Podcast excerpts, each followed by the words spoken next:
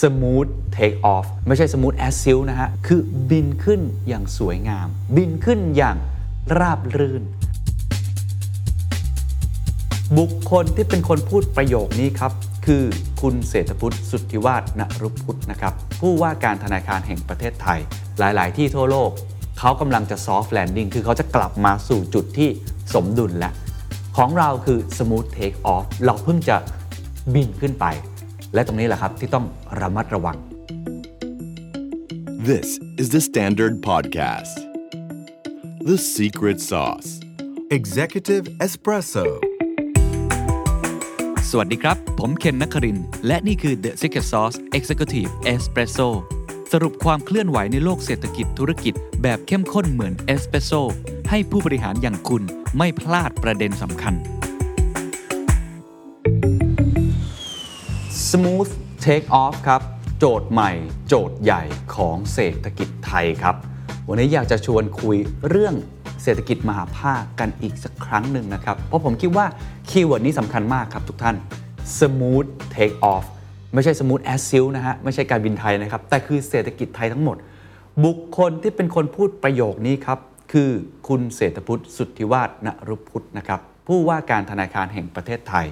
เขากล่าวอย่างนี้เลย ผมถอดคำต่อคำโจทย์ของกลุ่มประเทศพัฒนาแล้วคือทำให้เศรษฐกิจ soft landing เช่นสหรัฐอเมริกา แต่สำหรับโจทย์ของกลุ่มประเทศอย่างประเทศไทย คือ smooth take off คือบินขึ้นอย่างสวยงาม บินขึ้นอย่างราบรื่น ถามว่าเพราะอะไร เราต้องหาจุดสมดุลระหว่างการปรับนโยบายเพื่อดูแลเงินเฟ้อ ตอนนี้เงินเฟ้อสูงมาก ๆ และย้ำกับทุกท่านอีกครั้งยังไม่ถึงจุดพีคนะครับ กำลังจะพีคขึ้นเรื่อยๆ นอกจากเรื่องของการดูแลเงินเฟ้อแล้ว คือการเติบโตของเศรษฐกิจจะต้องไม่แตะเบรกมากจนเกินไป เพราะว่าสิ่งนั้นคือกลุ่มเปราะบางครับ เศรษฐกิจกำลังจะกลับมาครับ ถ้าเราไปแตะเบรกนั่นก็คือการขึ้นดอกเบี้ย เร็วเกินไป มากเกินไป ในจังหวะที่ไม่พอดี ก็อาจจะทำให้กลุ่มเปราะบาง เช่นคนที่มีนีครัวเรือนสูงมากอาจจะโดนผลกระทบตรงนี้ได้ ดังนั้นครับกระบวนการปรับนโยบายของเราครับ จะเป็นแบบค่อยเป็นค่อยไป และต้องทำอย่างยืดหยุ่นเหมาะสมนี่ฮะทุกท่านครับ ย้ำอีกครั้งผมพูดหลายครั้งแล้วว่า เรากำลังเข้าสู่เฟสใหม่ของธุรกิจ เปรียบเทียบเหมือนหนัง a v e n g e r s เลยครับ End Game ไปแล้วครับ ภาคแรก ตอนนี้เป็นซีรีส์ใหม่และกำลังเข้าสู่ภาคใหม่เรียบร้อย ถ้าเป็นไตรภาคตอนนี้กำลังเข้าสู่ภาคที่ 3ทำไมผมต้องพูดแบบนั้นอะลองอธิบายให้เห็นภาพนะครับ อันแรกครับ ภาคแรก ภาคแรกคือตอนโดนโควิดครับทุกประเทศโดนพร้อมกันหมด เปรียบเทียบแบบที่ท่านผู้ว่าเปรียบเทียบเลยก็คือเครื่องบินแล้วกัน เครื่องบินทุกคนจอดหมดครับสหรัฐจอดยุโรปจอด ญี่ปุ่นจอด ไทยก็จอด จีนก็จอด ก็คือโดนล็อกดาวน์กิจกรรมทางเศรษฐกิจไม่เกิดขึ้นนะครับอันนั้นก็โอ้โหเกิดผลกระทบหนักจริง ๆ ครับ นั่นคือภาคแรกครับ ซึ่งเราผ่านมาแล้วนะภาคที่2ครับซึ่งอันนี้แต่ละประเทศโดนไม่พร้อมกัน ก็คือ ในแง่ของการฟื้นตัวทางเศรษฐกิจ ชัดที่สุดคือสหรัฐอเมริกาครับ ผ่านภาค 2 มาแล้ว ภาค 2 ของเขาคือ เจ้าเครื่องบินของเขาครับ จากที่จอดอยู่ค่อยๆ ทะยานขึ้น ทะยานขึ้นมาแล้วนะครับ ก็คือเมืองเปิดครับ ผมไปที่โคเปนเฮเกนมาไปที่นอร์เวย์มาเดนมาร์กผมไปที่ลอนดอนมา ต้องบอกว่าสนามบินคนเพียบเลยครับ คนเต็ม ร้านอาหารเปิดปกติ ผับบาร์เปิดปกติ ทุกอย่างเป็นปกติมาก เศรษฐกิจกลับมาและร้อนแรงมากก็คือ เครื่องบินมันเทคออฟออกอย่างรวดเร็ว และบินสูงมาก สูงจนกลัวว่ามันจะหลุดไปนอกโลกฮะนอกชั้นบรรยากาศ เพราะว่าราคาสินค้าต่างๆ มันเพิ่มสูงขึ้น เศรษฐกิจมันร้อนแรงจนเกินไปทำให้มาสู่ภาคที่ 3 ครับ ภาคที่ 3 ของสหรัฐอเมริกา ในตอนนี้คืออะไรครับ soft landing ทางธนาคารกลางของสหรัฐเฟดขึ้นดอกเบี้ยไปแล้ว 3 ครั้งนะครับ รวมๆกันประมาณ 1.5%ซึ่ ซึ่งทำให้ตลาดปั่นป่วนมาก ๆ เพราะโจทย์ใหญ่ทางการเงินของทางเฟดคุณเจอร์มพาวเวลก็พูดคำนี้บ่อยว่า soft landing เพราะว่าภาคที่ 2 ของเขาตอนนี้ขึ้นไปสูงมากแล้วครับ และมันร้อนแรงเกินไปต้องเบรกเศรษฐกิจบ้าง จังหวะตรงนี้แหละครับ จะทำยังไงให้มันลงแล้วหัวไม่ทิ่มครับ ไม่ทิ่มมากจนเกินไป เขาก็เลยใช้คำนี้คำว่า soft landing ผมเปรียบเทียบก็เหมือนหนังไตรภาคก็คือเข้าสู่ภาคที่ 3 ตอนนี้เฟดกำลังอยู่ตรงนี้อยู่นะครับสหรัฐอเมริกากำลังอยู่ตรงนี้อยู่ แต่ประเทศไทยไม่เหมือนครับ ประเทศไทยครับตอนนี้กำลังอยู่ภาคที่2ครับก็คือเราเพิ่งจะเปิดเมือง เราเพิ่งจะถอดหน้ากากได้เองใช่ไหมครับการท่องเที่ยวเพิ่งจะเริ่มกลับมาฟื้นตัวในเดือน 2 เดือนที่ผ่านมาเอง เพราะฉะนั้นเฟสของเราครับเครื่องบินยังจอดอยู่เลยครับ และเครื่องบินกำลังจะไต่ระดับสูงขึ้นกำลังจะบินและกำลังจะเข้าสู่เฟสที่ 2 อันนี้แหละครับสำคัญ เพราะอะไรครับ เพราะตลาดครับ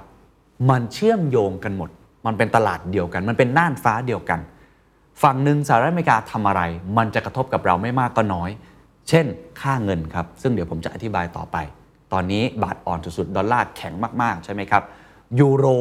เท่ากับดอลลาร์แล้วนะครับ1ต่อหนึ่งเลย ซึ่งไม่เคยเกิดขึ้นในรอบ 20 ปี มันเชื่อมโยงกันหมด เพราะฉะนั้นหัวใจสำคัญครับคือตอนนี้ครับนโยบายทางการเงิน รวมทั้งนโยบายทางการคลังด้วย จะเดินหน้าต่อไปอย่างไรในเมื่อหลาย ๆ ที่ทั่วโลกเขากำลังจะ soft landing คือเขาจะกลับมาสู่จุดที่สมดุลแล้วของเราคือ smooth take off เราเพิ่งจะบินขึ้นไป และตรงนี้แหละครับที่ต้องระมัดระวังทุกท่านน่าจะเห็นภาพนะว่าประเทศไทยกำลังจะเข้าสู่เฟสที่2นะครับซึ่ง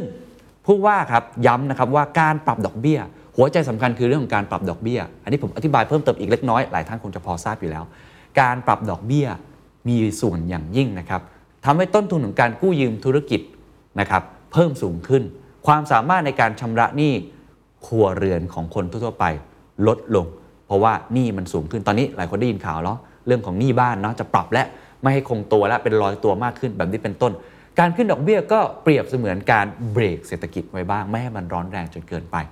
ในขณะที่การลดดอกเบี้ยที่ทำมาตลอดเวลาที่ผ่านมาก็ช่วยกระตุ้นเศรษฐกิจ ผ่อนคลายมาตรการทางการเงินพิมพ์เงินเข้ามาผู้ว่าก็เลยย้ำนะครับว่าการปรับดอกเบี้ยของไทยครับโจทย์อยู่ตรงนี้ครับ จะต้องไม่เร็วเกินไป และไม่ช้าจนเกินไป เพราะถ้าเร็วเกินไปครับ ก็จะส่งผลกระทบต่อการฟื้นตัวของเศรษฐกิจที่ยังอยู่ในช่วงเริ่มต้น ขณะเดียวกันหากขึ้นช้าเกินไปครับ ก็จะส่งผลกระทบต่อการคาดการเงินเฟ้อ ตลาดอาจมองว่าธนาคารแห่งประเทศไทย ไม่มีความมุ่งมั่น หรือคอมมิชเมนต์ในการดูแลเงินเฟ้อ ก็จะทำให้เงินเฟ้อวิ่งสูงขึ้นอีก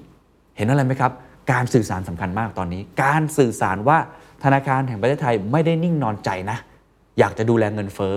แต่ในขณะเดียวกันก็ไม่ได้เบรกเศรษฐกิจมากจนเกินไป การปรับนโยบายครับจะต้องทำอย่างยืดหยุ่นและเหมาะสม โดยนโยบายให้ความช่วยเหลือทางการเงินของธนาคารแห่งประเทศไทยที่ออกมาก่อนหน้านี้ ซึ่งเป็นแบบกว้าง และปูพรม เช่น การยืดหนี้ การลดเงินนำส่งเข้ากองทุนเพื่อการฟื้นฟู และพัฒนาระบบสถาบันการเงินหรือ FIDF และการห้ามธนาคารพาณิชย์ปันผลทั้งหมดนี้ได้ทยอยถูกถอดออกไปแล้ว เพื่อให้สอดคล้องกับบริบทของเศรษฐกิจในปัจจุบันผู้ว่ายังพูดต่อครับว่าปัญหาหลักๆ ในตอนนี้ความท้าทายหลักในการขึ้นดอกเบี้ย คือกลุ่มเปราะบางครับอย่างที่ผมบอก กลุ่มธุรกิจขนาดเล็ก ๆ หรือว่าอาจจะเป็นกลุ่มหนี้ครัวเรือนที่มันอาจจะมีการเพิ่มสูงขึ้นได้ นี่ครับทวทเลยมองว่ายังมีความจำเป็นต่อกลุ่มเปราะบาง เช่น มาตรการสินเชื่อฟื้นฟู พักทรัพย์พักหนี้และมาตรการปรับโครงสร้างหนี้ระยะยาว รวมถึงโครงการคลินิกแก้หนี้มหากรรมไกล่เกลี่ยหนี้ต่างๆ จะเก็บเอาไว้ครับ มาตรการสินเชื่อฟื้นฟูและพักทรัพย์พักหนี้จะมีอยู่ถึงเดือนเมษายนปีหน้าเป็นอย่างน้อย เมื่อถึงตอนนั้นถ้าเรามองว่า SME หรือผู้ประกอบการธุรกิจท่องเที่ยวยังฟื้นตัวได้ไม่ดีพอ หากจำเป็นต้องต่อมาตรการเราก็จะต่อ ผมย้ำกับทีมตลอดว่าเราต้องมีของเป็นเหมือนตาข่ายครับในการรองรับคนแต่ละกลุ่มที่มีปัญหา เราประเมินว่าด้วยเครื่องมือและช่องทางต่างๆ ที่เรามีอยู่ในขณะนี้ เพียงพอจะทำให้กลุ่มเปราะบางได้ แต่เราต้องบริหารจัดการและนำมาใช้ให้เต็มที่ครับ อันนี้คือมุมมองในการปรับขึ้นดอกเบี้ย และต้องดูแลกลุ่มเปราะบางไปพร้อมกันเอ่างเดอะ a แน d เวลมีโอกาสได้สัมภาษณ์ ดรพิพัฒน์เหลืองนรมิตชัยนะครับจากเกียรตินาคินพัทระหรือว่า KKP นะฮะน่าสนใจมากเขาบอกอย่างนี้เขาบอกว่าธนาคารแห่งประเทศไทยเนี่ยตอนนี้ไม่ได้เป็นการกระทืบเบรกแต่เป็นการค่อยๆ ผ่อนคันเร่ง โจทย์ใหญ่ๆ ข้อจำกัดมี 2 เรื่อง 1. กรอบระยะเวลาถ้าเงินเฟ้อค้างสูงเป็นเวลานานเกินไป จะทำให้การดึงกลับสู่สภาวะปกติเป็นเรื่องยากลำบาก และ 2. การปรับน้อยกว่าธนาคารกลางประเทศอื่นๆ อันนี้มีส่วนสำคัญนะครับ เพราะว่าถ้าเกิดเราเปรียบเทียบครับอัตราดอกเบี้ยนโยบายกับประเทศอื่นๆ จะเห็นว่าประเทศอื่นๆ มีการปรับดอกเบี้ยนโยบายรุนแรงกว่ามาก สัปดาห์ที่ผ่านมาธนาคารกลางออสเตรเลียครับปรับดอกเบี้ยไปแล้ว 50 basis point หรือว่า 0.5%ในสัปดาห์นี้เราอาจจะเห็นธนาคารกลางเกาหลีใต้ครับที่มีภาวะเงินเฟ้อ 6%นะก็คือน้อยกว่าไทยอีกนะแต่ปรับอัตราดอกเบี้ยขึ้นตั้งแต่เดือนสิงหาคมปีที่แล้วจนถึงปัจจุบันครับอัตราดอกเบี้ยแตะอยู่ที่ระดับ 1.75%และคาดว่าจะขึ้นอีก 50 basis point ธนาคารกลางแคนาดาจะปรับขึ้นอีก 50 basis point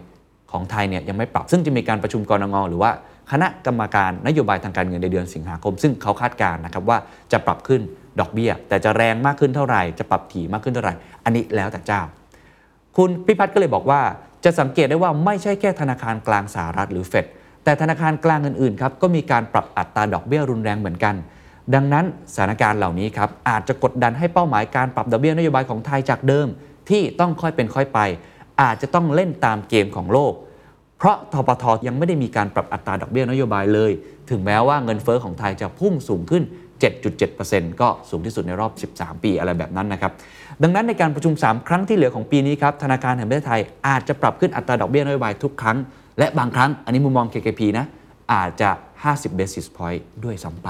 นะครับลองไปฟังเสียงของดรพิพัฒน์ดูครับอย่างที่เรียนนะครับผมว่าข้อข้อจำกัดที่สำคัญก็คือ เรื่องของอัตราเงินเฟ้อนะครับถ้าตัวเลขเงินเฟ้อออกมานะครับมันมีสัญญาณเอ่อเยอะกว่าแรงกว่าที่ที่ที่เฟดคาดซึ่งซึ่งตอนนี้เราคาดว่าอ่าอัตราเงินเฟ้อเอ่อตัวเลขถัดไปที่จะออกเนี่ยนะครับอ่ามีโอกาสที่จะอ่าสูงกว่าอัตราเงินเฟ้อที่เราเห็นรอบที่แล้วนะครับที่ 7.7 นะครับอ่าถ้าเกิดมันมีสัญญาณว่ามัน broad base มากขึ้น มันมีความรุนแรงเพิ่มมากขึ้นนั่นคือประเด็นความเสี่ยงที่หนึ่ง ประเด็นความเสี่ยงที่สองคือเรื่องของค่าเงินเนี่ยครับถ้าเกิด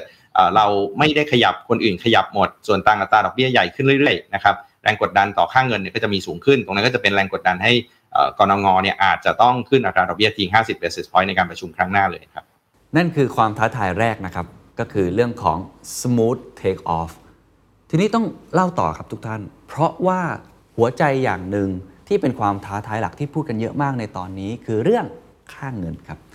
อย่าลืมครับตอนนี้ตลาดโลกมันเชื่อมโยงกันหมดแล้ว ค่าเงินตรงไหนแข็ง ค่าเงินอีกที่หนึ่งก็จะอ่อนลงตามสมการปกติตามบัญญัติยากเช่น ตอนนี้ดอลลาร์แข็งสุดๆครับเงินบาทไทยก็เลยอ่อนครับเปรียบเทียบกับดอลลาร์เราหลุดไป 36.2 กว่าแล้วนะฮะซึ่งอันนี้ถือได้ว่าอ่อนมากๆเลย ทีนี้เราจะมาพูดกันตรงนี้ครับเพราะว่ามันมีเรื่องสำคัญครับ ผมจะเล่านิทานสักเรื่องหนึ่งแล้วก็เดี๋ยวจะอธิบายต่อ เพราะว่าตอนนี้เรื่องของค่าเงินบาทที่อ่อนเนี่ยมันมีผลกระทบในการทำธุรกิจเศรษฐกิจส่งออกนำเข้าค่อนข้างมากนะครับอะมันคืออะไร นิทานเรื่องนี้คือตลาดครับผมเล่าอย่างนี้แล้วกัน มีบุคคลอยู่ 3 คนนะครับหนึ่งคือแม่ค้านะขายของในตลาดต่างๆสองคือเจ้าของพื้นที่คือปล่อยเช่าแล้วก็ให้กู้นะครับกับแม่ค้าต่างๆ 3 ครับคือนักลงทุนหรือพวกเรา คนทำงานทั่ว ๆ ไปที่จะเข้าไปจับจ่ายใช้สอยในตลาด หรืออาจจะเข้าไปลงทุนในแผงของแม่ค้าต่างๆ มี 3 บุคคล ผมเล่าเรื่องนี้ทำไม จะได้เห็นครับภาพที่ชัดขึ้น ว่าตลาดในปกติเนี่ยนะฮะก็มีตลาดสหรัฐ มีตลาดไทย มีตลาดยุโรป ตลาดญี่ปุ่น ตลาดจีนอะไรแบบนี้เป็นต้น เงินทุนก็จะไหลเวียนกันไปนะครับ ทีนี้สิ่งที่เกิดขึ้นในช่วงเวลาที่ผ่านมาครับก็คือเงินเฟ้อขึ้น หลังจากเกิดโควิดมาเนาะผมไม่นับเรื่องปิดตลาดแล้วกันเนาะเอาว่าเปิดตลาดเริ่มกลับมาดีมานมันเกิดขึ้นคนอยากจับจ่ายใช้สอยมากเลยนะครับนี่ยังไม่นับการอัดฉีดสภาพคล่องคืออัดฉีดเงินเข้าไปก่อนหน้านี้นะครับสิ่งที่เกิดขึ้นก็คือเงินมันเฟ้อครับเพราะว่าสินค้ามันเริ่มขาดตลาดเนาะแล้วก็เงินมันสูงมาก เงินมันเฟ้อเงินมันเฟ้อนี่น่าสนใจครับเพราะว่าราคาสินค้าแต่ละตลาดเราลองคิดภาพตาม ราคาสินค้าของตลาดสหรัฐเนี่ยมันสูงขึ้นนะครับตลาดไทยมองแล้วทำไงครับ แม่ค้าบอกเฮ้ย ตลาดฝั่งนู้นเขาขึ้นราคากันแล้ว เราก็ต้องขึ้นราคาตาม เงินก็กลับมาเฟ้อที่ประเทศไทยเช่นเดียวกันส่งต่อกันมาเรื่อยๆ ก็เงินเฟ้อก็เลยเกิดขึ้นทั่วทั้งโลก สภาพการก็เป็นลักษณะแบบนี้นะครับ ตอนนี้สิ่งที่เกิดขึ้นคือเจ้าของครับต้องเข้าใจเจ้าของฮะหรือว่าธนาคารกลางนั่นแหละ ที่เริ่มมองเห็นแล้วว่าเงินเฟ้อแบบนี้ไม่ค่อยเฮลตี้และไม่ดีเดือดร้อนคนต้องจ่ายเงินเพิ่มสูงมากเกินนะครับจะทำยังไงดีเลยไปบอกแม่ค้าครับบอกว่าเฮ้ย เราจะทำการขึ้นดอกเบี้ยแล้วนะ ที่คุณเช่าพื้นที่กับเราเนี่ยที่เราปล่อยกู้ให้กับคุณเนี่ยเราจะทำการขึ้นดอกเบี้ยแล้วนะครับเพื่อทำให้เงินเฟ้อราคาสินค้าที่มีทั้งหมดเนี่ยมันลดลงให้ได้ ไม่อย่างนั้นตลาดไปต่อไม่ได้ ตลาดมันโตมากเกินไปร้อนแรงมากจนเกินไป ตรงนี้แหละครับที่เป็นเรื่องค่าเงินที่สำคัญ ทุกท่านลองคิดภาพตาม เช่น ตลาดแผงนะแผงของสหรัฐเนี่ยธนาคารกลางที่เป็นเจ้าของบอกว่าเฮ้ยเอางี้ขึ้นดอกเบี้ยเลยแล้วกัน เพื่อเบรกนะครับเงินเฟ้อต่างๆ ขึ้นไปล้ว ของไทยครับ ยังไม่กล้าขึ้นครับ เพราะยังไม่มีการจับจ่ายใช้สอยที่มากพอ ตลาดยังกลับมาเปิดไม่มาก ยังกลัวๆเรื่องโควิดกันอยู่ ตลาดยุโรปก็มีสภาวะคล้ายๆกันครับ เพราะว่าเจอ supply chain shock เรื่องพลังงานนะครับจากสงครามยูเครนรัสเซีย หรือแม้กระทั่งเงื่อนไขของญี่ปุ่นเอง เราก็เลยจะเห็นได้ว่าตอนนี้พอฝั่งสหรัฐทำการขึ้นดอกเบี้ยไปแล้วเรียบร้อย แต่ที่อื่นยังไม่ค่อยขึ้น ตรงนี้เขาเรียกว่ามีมีแกลบอยู่ มันมีแกลบอยู่ ถ้าเราเป็นนักลงทุนครับ เราจะทำยังไงครับ ถ้าเราเป็นนักลงทุนเราก็ต้องโยกเงินครับ คนก็เลยโยกเงินต่างๆนานา เงินทุนหมุนเวียนต่างๆเนี่ยไปอยู่ที่สหรัฐในตอนนี้ครับ ทุกท่านลองคิดภาพตาม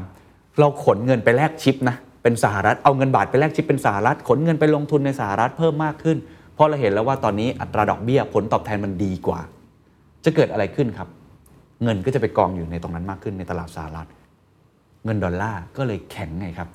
นี่เป็นเหตุผลหลักครับ เงินทุนหมุนเข้าไป นักลงทุนมองเห็น โดยเฉพาะเรื่องของพันธบัตรพันธบัตรนะครับดอกเบี้ยมันให้ผลตอบแทนที่ดีกว่า นักธุรกิจนักลงทุนนะครับน้ำมันไหลไปที่ไหนเขาก็ไปตรงนั้นแหละครับเขาไม่ได้สนใจว่าประเทศจะเป็นยังไงเขาสนใจแค่ว่าเขาได้ผลตอบแทนเท่าไหร่เพราะว่าเขาต้องดูแลลูกค้าของเขาที่มาฝากเงินให้เขาให้เขาเล่นกองทุนต่างๆ มากมาย ที่หลายครั้งเป็นเรื่องประกันสังคมด้วย เป็นเรื่องของประเทศด้วย เงินก็เลยไหลไปที่สหรัฐมากขึ้น เห็นอะไรไหมครับ เห็นความต่างไหมครับว่า การกำหนดเรื่องของนโยบายดอกเบี้ย มีผลอย่างยิ่งว่า ถ้าเกิดว่าฝั่งนู้นขึ้นแล้วเราไม่ขึ้นตาม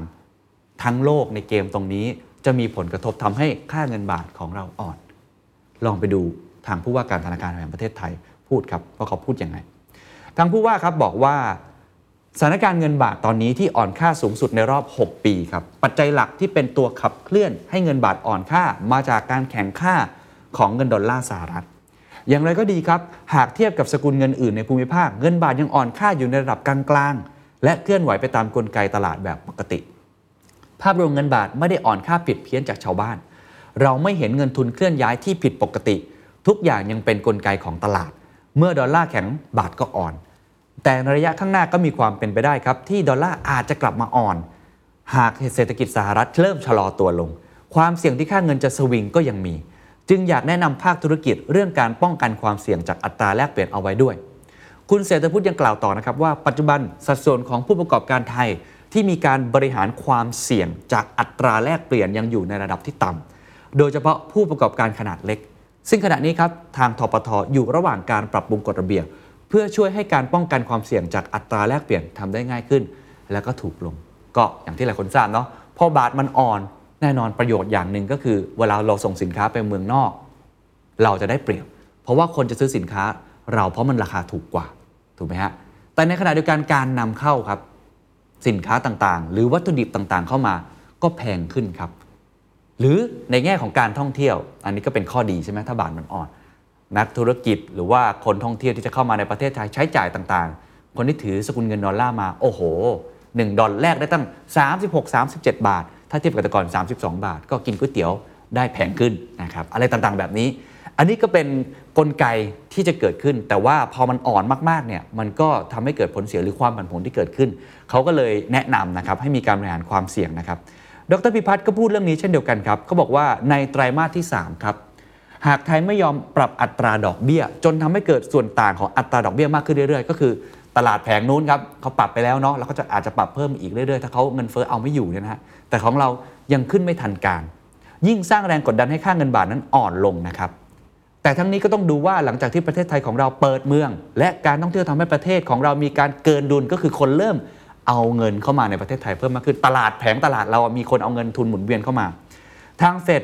มีการพลิกว่าไม่จำเป็นจะต้องขึ้นอัตราดอกเบี้ยในอัตรา 0.75% อีกต่อไปมาเป็นการขึ้นทีละ 0.25%ก็คือไม่ได้ขึ้นเยอะเหมือนแต่ก่อนแล้ว อันนี้ก็อาจจะทำให้เงินบาทนั้นกลับมาแข็งค่าได้ ดังนั้นครับระยะสั้นมีแนวโน้มว่าจะยังมีการอ่อนค่าของเงินบาทอยู่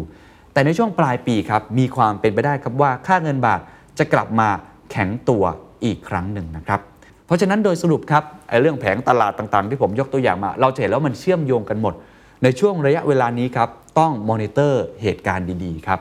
มีปัจจัย factor หลายอย่างที่เราต้องดูมีดัชนีหลายตัว ที่เราต้องจับตาอย่างใกล้ชิด ในช่วง 3 เดือนหลังจากนี้ 6 เดือนหลังจากนี้คงมีความผันผวนเกิดขึ้นค่อนข้างมากนะครับส่วนสรุปทั้งหมดครับไม่ว่าจะเป็นนิทานเรื่องของเครื่องบินนะครับที่ตอนนี้โจทย์ใหญ่โจทย์ใหม่ของประเทศไทยคือ smooth take off และนิทานเรื่องตลาดครับค่าเงินบาทก็จะผันผวนไปตามส่วนต่างของอัตราดอกเบี้ย และการเปิดเมืองอีกครั้งหนึ่งเนี่ย คงจะต้องบอกกับทุกท่านนะครับว่าถ้าเป็นนักธุรกิจต้องจับตาอย่างใกล้ชิด และมีการบริหารความเสี่ยง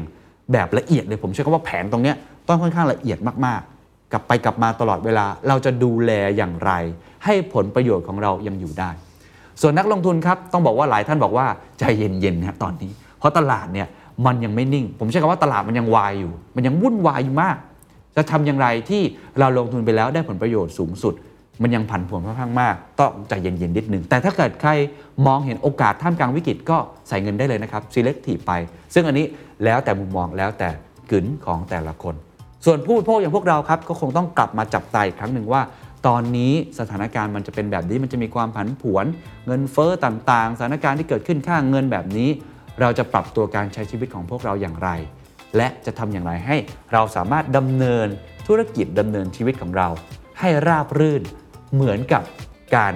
ขึ้นเครื่องบินครับ นั่นก็คือ smooth take off สวัสดีครับ